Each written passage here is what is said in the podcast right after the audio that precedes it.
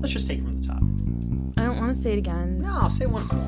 once, once more. Come on, you can do it. Hello, and welcome to the August 2015 Harvard Medical Labcast. This podcast is brought to you by Harvard Medical School's Office of Communications in Boston. I'm Stephanie Dutchen. And I'm David Cameron. In this episode, David tells us about resurrecting ancient viruses to deliver modern gene therapies. And in today's conversation, Stephanie speaks with Dominic Hall, curator of the Warren Anatomical Museum at the Countway Library of Medicine.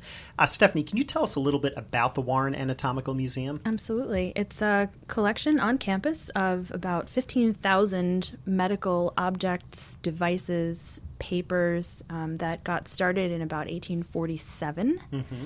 And those who have heard of it may have heard of it because perhaps its most famous exhibit is the skull of Phineas Gage, who The in skull. the early 1800s survived an iron spike going through his head. They, yes, they have the actual skull. Okay. It's also apparently, uh, I found out through uh, very intensive research, uh, in 2010, the Boston Phoenix listed it as one of the least romantic places in Boston to go, up there with uh, the former Filene's basement and Babies R Us. Yeah. So, You know, the Warren Museum often makes it into the news as, you know, being, for example, unromantic or odd or strange or weird. And when I brought that up, Dominic made a face, an interesting face. Um, and he had some very interesting things to say about the essential humanity of the collection and shared, you know, a bit about his philosophy of what it means to take care of it. Let's go to it. Great. So here we are in the basement of the Countway Library of Medicine on the Harvard Medical School campus with Dominic Hall, curator of the Warren Anatomical Museum. Dominic, thanks for being with us this morning. Very happy to be with you. So tell me a little bit about the collection. We say it's got about, what, 15,000 objects now? It's been around for over 160 years. Yeah, so the 15,000 object number is of the Warren Museum's core collection. And in some sense, that's still an estimate because there are even segments of the collection that we're still sort of discovering, particularly the instrumentation and medical devices. Wow, hundreds of years later. Yeah, uh, absolutely. And things kept coming in, you know, over time. So there's still a great sense of discovery and wonder with even the day-to-day work of the Warren Museum, which is really, I would say, probably one of the great benefits of the job. Mm. The Warren Museum itself is part of a much larger Center for the History of Medicine, which is one of the largest academic history of medicine resources in the world. And it has a very large, deep medical rare book collection. It has the archives of the three Longwood schools Uh, and a very large, robust personal papers collections of many well known, particularly Harvard Medical School physicians. Interesting. How did you end up in this position? I, I don't know. It's a, actually it's a wonderful question that it, it's almost hard to sort of figure it out. It's always been something that I've been interested in, but really what happened was I was in graduate school. I was interested in these basically three surviving anatomical museums in the United States: the Mutter Museum in Philadelphia, mm-hmm. the National Museum of Health and Medicine in Washington D.C., and then the Warren Anatomical Museum, which you could argue is the last one still associated with a medical school, whereas at one time almost every medical school in the United States had an mm-hmm. anatomy museum. So there are things that intrigue me initially, and then there are things that intrigue me now. Uh-huh. And so initially, it was really about it's the kind of work, it's the kind of museum that just doesn't exist in so many other places. It's such a rare and wonderful thing that it survived. And the ability to look into that kind of collection, to try to get your hands around it, to try to organize it, and then try to bring it to a 21st century public, that's the kind of challenge that's was very hard for me to pass up hmm. because it, it was obviously going to be endlessly intriguing and endlessly sort of rewarding. Now, what sort of intrigues me more so is that I was always a great believer, and I always still am a great believer, that a single object in a collection can take you on all these different multiple journeys depending on how you're reading the object. And that's the wonderful thing about the Warren. It's not like an art museum where you look at the thing and it's beautiful and you can recognize its beauty. You have to work sometimes to figure out what makes it beautiful, but once you do, it's really endlessly rewarding. Now, we are in a room right now with some objects laid out on a table and on some carts. Is there something maybe we could look at that could show us how, when you're looking at an object, you're looking at more than just the object? Yeah, absolutely. So I should note that you are wearing white curatorial gloves. And just yep. So I'm wearing white gloves. Depending on this, depending on what I'm handling, you wear different kinds of gloves. So for the anatomical stuff, you wouldn't wear white gloves. You usually wear nitrile gloves. Mm-hmm. Uh, that's to protect both you and to protect the object. Now you have just untied a cloth covering what looks like a figurine of a a man with half of a body coming out of his ribs. What is going on? So this guy, his name is Ake. He's Cantonese, and so at face value, right? This is one of those those things I was talking about. This is one of those wonderful specimens. So it, it's not even a specimen; it's, it's a wooden carved figure. Mm-hmm. About what a foot tall, maybe. I think he's about a foot. So at face value, you look at Ake and he has something that he can communicate already, right? Or the wooden model of Ake. Like already it's an extraordinary thing. Like it's a sort of a well carved wooden model and the individual is opening his robe and showing you it's a is a parasitic twin that he had growing out of his abdomen. He's also one of these wonderful things to unpack. So for example, we know a lot about him and his relationship with the, his twin mm-hmm. because it was published. And so, you know, physicians went to visit Ake, I believe in the 1830s, examined Ake, and then reported back to the American medical establishment through medical journals about Ake, about his parasitic twin, about what the parasitic twin could do in terms of movement, what Ake more or less could make him do. it- well, I also know, we've also figured out that there are two other models of Ake, almost identical to this one, that exist in other collections. So, well, that tells us a different story. That now there's like almost a trade in these figurines of Ake, in these wooden models. People are making them and then distributing them to medical collections. Well, the guys studying Ake were medical missionaries, so there's a medical missionary story to tell. There's this uh, interesting trade in anatomical teaching specimens to tell. So, this one object, it's extraordinary to look at, but if you look even beyond the model, there's all these interesting stories to tell. So it's pretty clear that this collection has a lot to say about the history of medicine. Absolutely. which appropriately it is located in the Center for the History of Medicine. But are there also ways in which the collection can contribute to modern medicine? Absolutely. There's a reason that this collection is located at the medical school, and it's to use history to inform the modern physician community. By housing all of these narratives in a place that makes those that work accessible, you're inviting the profession to get not just a sense of its history for sort of glorification terms, but you can look at the successes and the mistakes that different physicians have made and use that to your, inform your own work. You know, one of the easiest examples is we have a large phrenological collection at the Warren Museum, That's the part where people used to think that if you felt the skull, you could tell something about the person. Yeah, absolutely. The bumps and divots of your head was a predictor of your personality and your function. And there was a Boston Phrenological Society that was made up of well known physicians in the 30s, in the 1830s. And they believed that there could be up to 42 different organs inside your skull. Hmm. and for a short period of time, the physician community, at least a part of the physician community, accepted that as science. Well, it's junk science. It's not good science. It's not even really science. But if you hold on to those reminders of that bad science, for example, you're holding the standard. You're holding up a certain historical standard to measure oneself against. And in that same way, if you hold, you know, for example, so this isn't this is actually part of the library's collection, but it's an object. It's the scalpel and probe that John Collins Warren used in the ether surgery Oh, wow. it- it's a very straightforward object. It's a scalpel with an ivory handle and a blade, uh, and then one long, thin metal probe. It's in a nice display case because it's sort of a revered object, uh, and it's also displayed above a card of Dr. Warren's from his actually his home address in Park Street.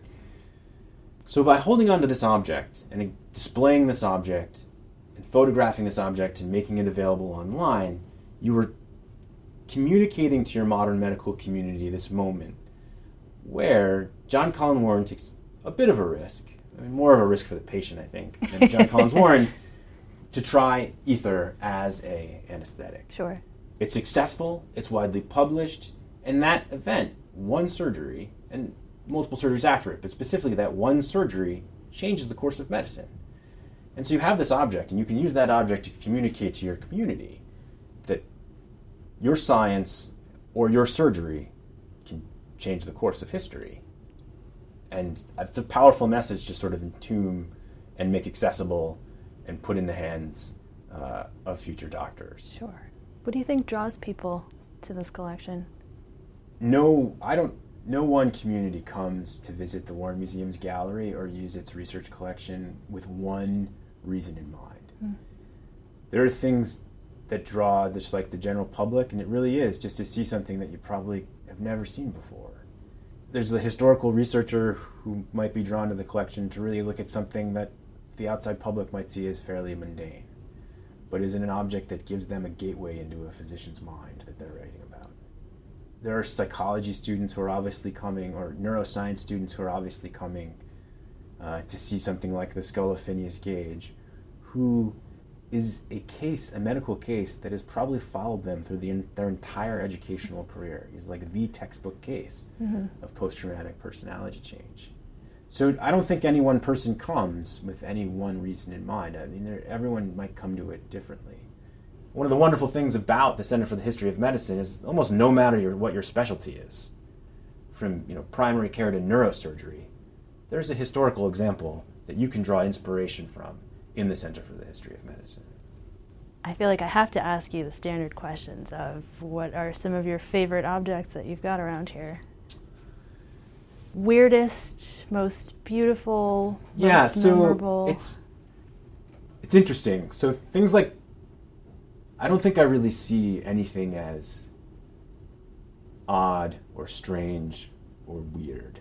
You might differ from a lot of people in that opinion. I know, but the the thing about the human body and the thing about medicine is that you know everything that so everything that's represented in a medical collection you know, came from human beings in some way or came to treat human beings. Like everything is incredibly linked to the human body and the human experience.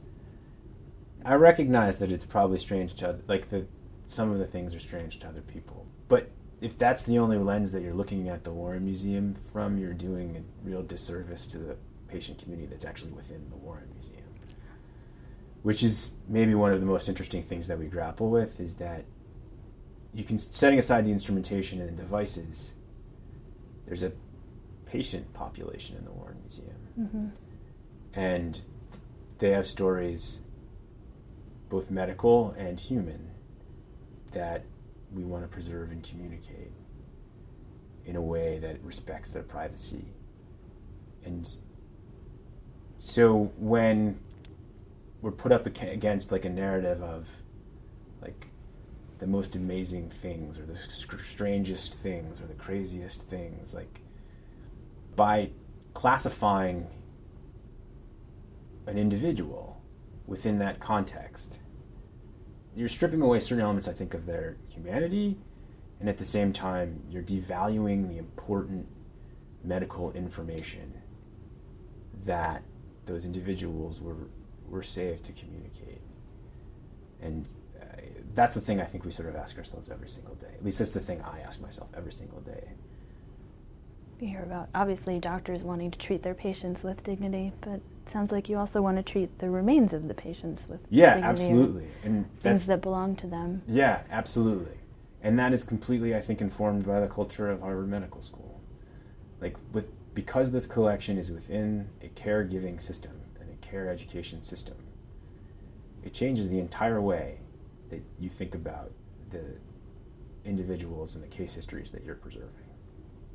I mean, I'm still occasionally will see things that I'm amazed by, um, but everything now really strikes me as sort of infinitely human. What has amazed you recently? That's a great question. Um, I mean, one of the fi- my most favorite things I've actually taken recently was the giant skull. Uh, not everybody listening knows the story of the giant, giant skull. skull. So for it's actually a wonderful I know everything. I, I, everything I say, it sounds like I think everything's wonderful, but um, a lot of these things really are. So, the the giant skull is a giant paper mache and plaster skull, and by giant, it's about seven feet tall, and it's on a large, heavy dolly with casters on it, so you can move it around, and it's a cross section, so it's half a skull actually, and it was created by a model maker and a Harvard physician. It's, so it's a wonderful artist and physician scientist collaboration. Uh, so Professor Thomas Dwight, who was a sort of major figure in anatomy at the turn of the century, so the turn of the 19th into the 20th century, he was very interested in the variables within the human skeleton. So just the normal, healthy human skeleton, how everybody's skeleton was different. And to teach osteology, he needed some new teaching tools. And to reach the students in the back of the room, he needed really big teaching tools.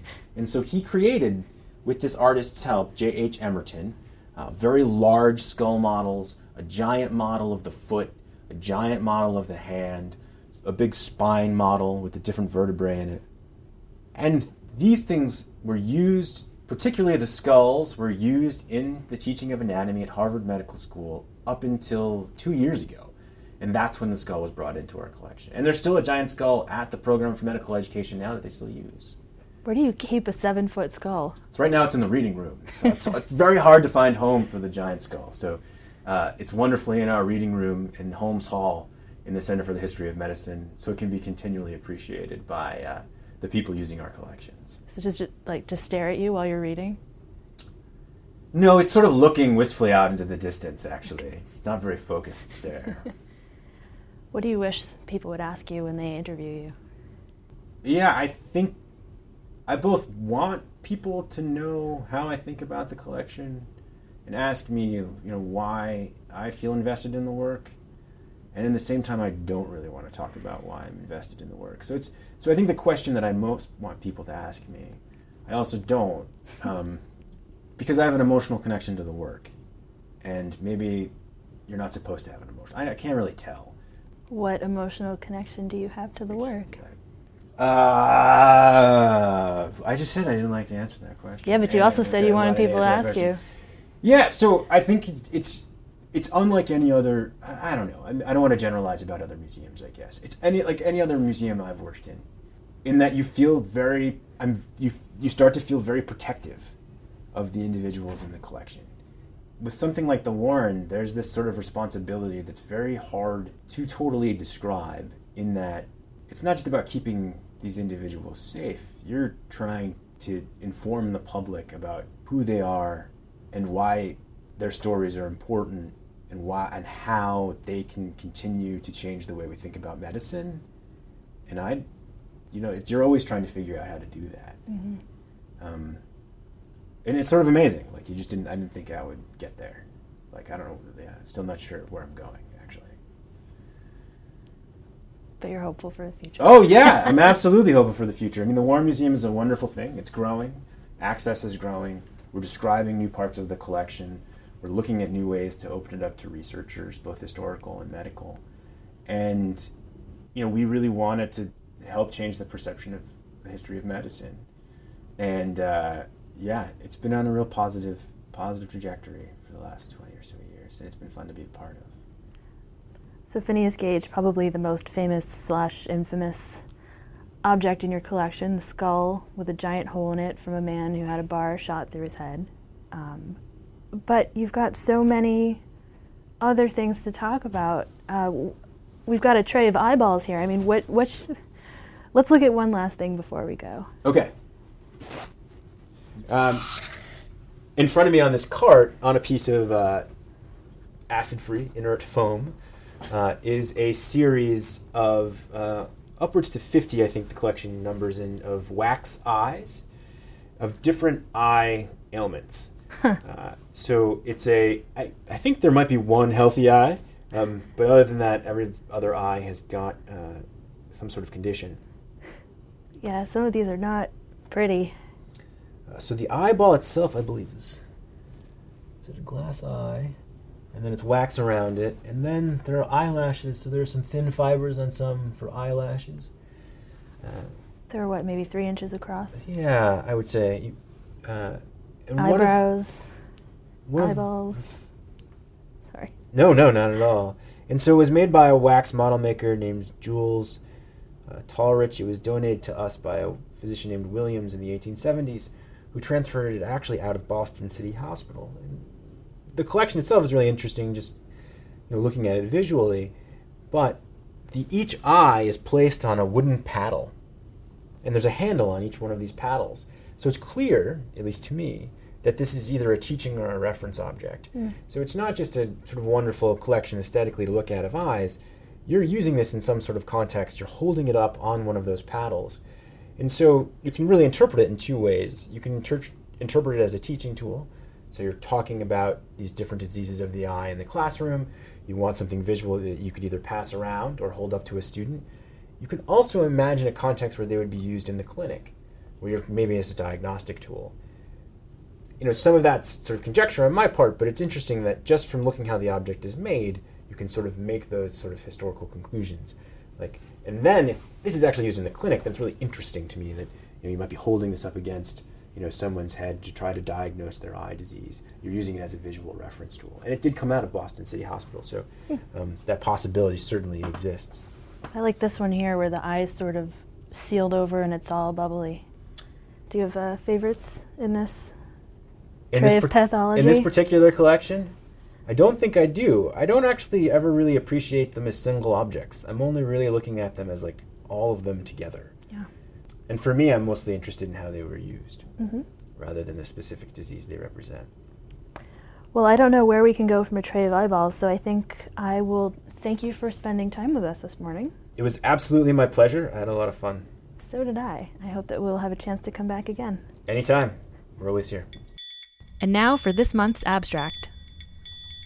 Researchers have a new technique for improving gene therapy resurrection. Well, not quite as dramatic as that, but close.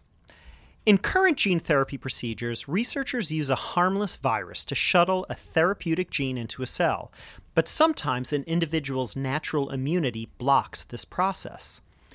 Scientists have tried to tinker with these viruses and make them more robust, but it's hard to do this without destroying the virus itself. Here, and this is where the drama begins, researchers at Harvard Medical School and Mass Eye and Ear took a different approach. Using computer technologies, they retraced the virus's ancestral history. In essence, they figured out what the virus looked like at multiple points throughout its evolution. They then took these ancient blueprints and built a series of new, and by new we mean very, very old, viral vectors. Interestingly, they found that the most ancient form of the virus was the most successful in targeting liver, muscle, and retina cells in mice. In fact, in some cases, it was even superior to contemporary vectors. The researchers emphasize that none of the viruses used are known to cause any disease and their replication machinery is disabled prior to use. This podcast is a production of Harvard Medical School's Office of Communications. Thank you for listening, and thanks to our producer, Rick Grollo.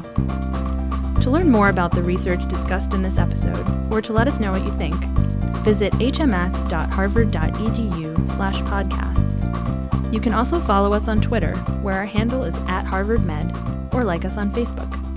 Now we'd like to leave you with a thought by Marie Curie. Nothing in life is to be feared. It is only to be understood. Now is the time to understand more so that we may fear less.